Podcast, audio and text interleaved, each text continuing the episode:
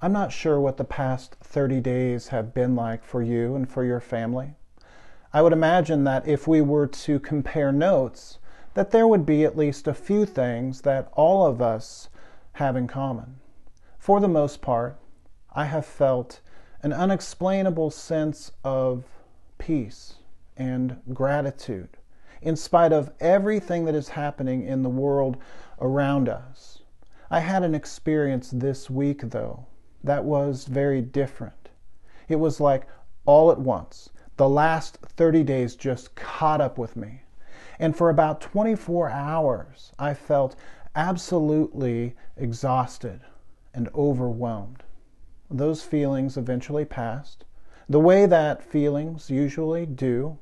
But while I was in that place, I caught a glimpse of the Easter story from an angle that I had never noticed before. Easter is a day of celebration, to be sure, but there is also a fair amount of heaviness that is woven into the story. When the Easter story begins, according to John, it was still very dark outside. In a nutshell, that is the detail that took me all of these years to pick up on. As Mary made her way to the tomb that morning where Jesus was laid, you can be sure that she was feeling absolutely overwhelmed, completely exhausted.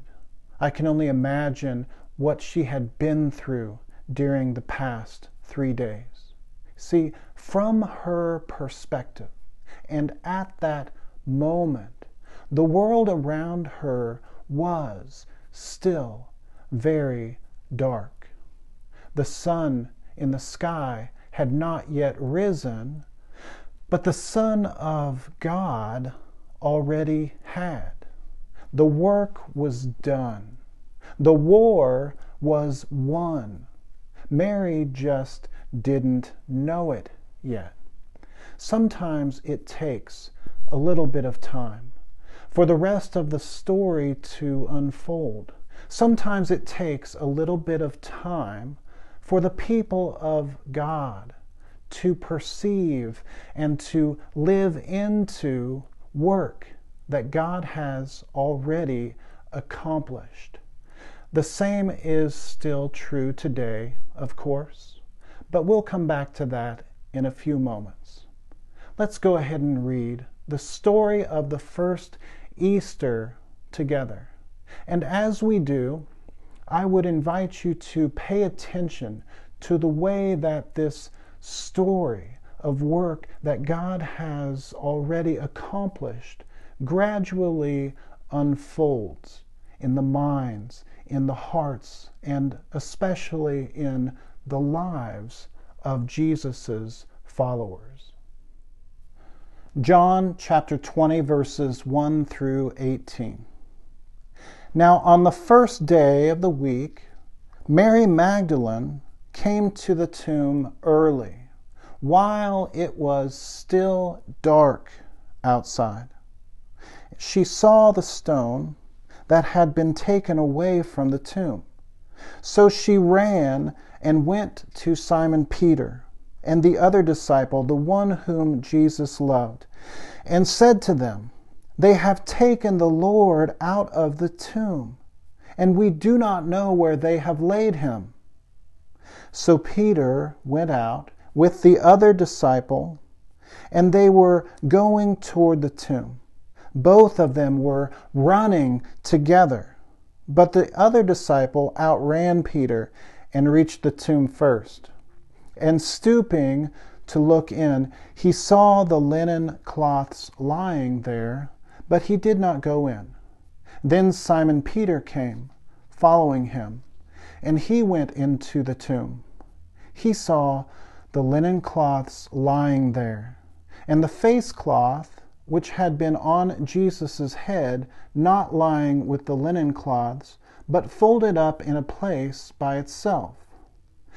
Then the other disciple, who had reached the tomb first, also went in, and he saw and believed. For as yet they did not understand the scripture that he must rise from the dead. Then the disciples went back to their homes. But Mary stood weeping outside the tomb. And as she wept, she stooped to look into the tomb. And she saw two angels in white sitting where the body of Jesus had lain, one at the head and one at the feet. They said to her, Woman, why are you weeping? She said to them, They have taken away my Lord, and I do not know where they have laid him. Having said this, she turned around and saw Jesus standing, but she did not know that it was Jesus. Jesus said to her, Woman, why are you weeping? And whom are you seeking? Supposing him to be the gardener, Mary said to him, Sir, if you have carried him away, tell me where you have laid him, and I will take him away. Jesus said to her, Mary. She turned and said to him in Aramaic, Rabboni, which means teacher. Jesus said to her, Do not cling to me, for I have not yet ascended to the Father. But go to my brothers and say to them, I am ascending to my Father and your Father, to my God and your God. Mary Magdalene went and announced to the rest of the disciples, I have seen the Lord, and that he had said these things to her. I've seen a lot of funny posts on the internet over the past few weeks. One of my favorites came from a friend of Christine's who said, I have now experienced five full decades in my life the 80s, the 90s, the zeros, the tens, and March. Now, if this past month has felt like an entire decade to you, imagine for just a moment what it would have been like for the disciples on that first Easter. It must have been the longest day of their lives. When they woke up that morning, whatever time it was. It was probably to very graphic memories of the crucifixion. And then all of a sudden they remembered that their own lives were in danger. So their day began with fear, with hopelessness. A few more hours roll by, and just before lunch, a few reports begin to trickle in from your friends about a tomb that is empty. And then Mary shows up, and she claims to have had an actual experience, a conversation with the risen Lord. Could you dare to believe? Now, the next few hours, they just trudge on into the evening. And just as the disciples are getting ready to think about how they could possibly fall asleep that night, Jesus appears to them. Now, no one knows how Jesus got into the room because all of the doors were locked and the lights were off. See, it was dark for them in the moments before Jesus appeared as well. But it was because they were hiding out. But in a moment, Jesus appears in the flesh, and he is speaking to them words of encouragement, words of comfort. And all of a sudden, they know in their heart of hearts that it's going to be okay. On the evening of that day, the first day of the week, the doors being locked where the disciples were, for fear of the Jews, Jesus came and stood among them and said to them, Peace be with you. Now, I'm willing to bet that that was the longest day of the disciples' entire lives. This part is interesting, though. It's that the work was done, the war was already won, even before the disciples woke up that morning. Sometimes it just takes a little bit of time for the rest of the story to unfold. I wish that we had a little more time to spend together this morning, but the trouble we had with our video broadcast last week taught us that we just have to keep it short. So let's fast forward for just a moment to today, where we find ourselves right in the middle of unprecedented circumstances. Some days we feel peace and we feel gratitude. Other days, we feel absolutely exhausted and completely overwhelmed, like the entire world around us has gone dark.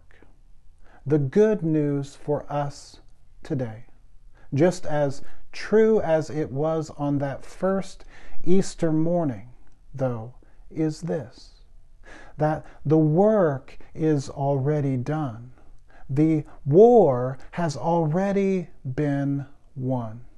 Sometimes it just takes a little bit of time for the rest of the plan, the rest of the story to unfold. As it does, we can have confidence and peace in knowing that God is with us that He loves us more than we could ever even begin to understand. Christ is risen.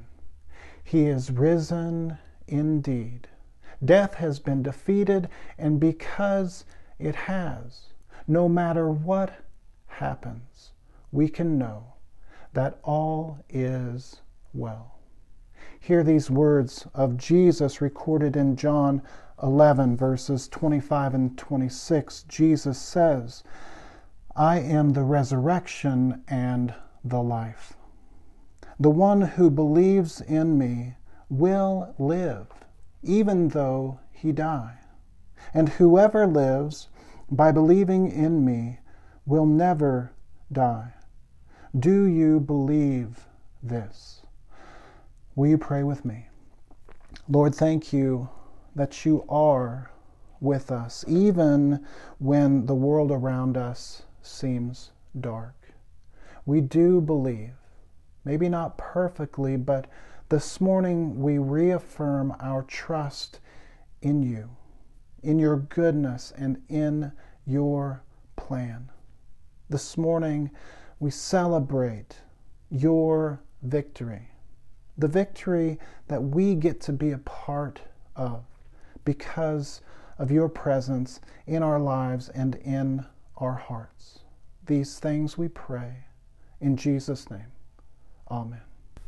This is Pastor Matt with a quick footnote to this morning's message. First of all, I just want to say, from the bottom of my heart and from my family to yours, Happy Easter. I know this year is quite a bit different from every Easter we can probably remember, but we can take comfort in knowing that the God we serve is the same yesterday, today, and tomorrow.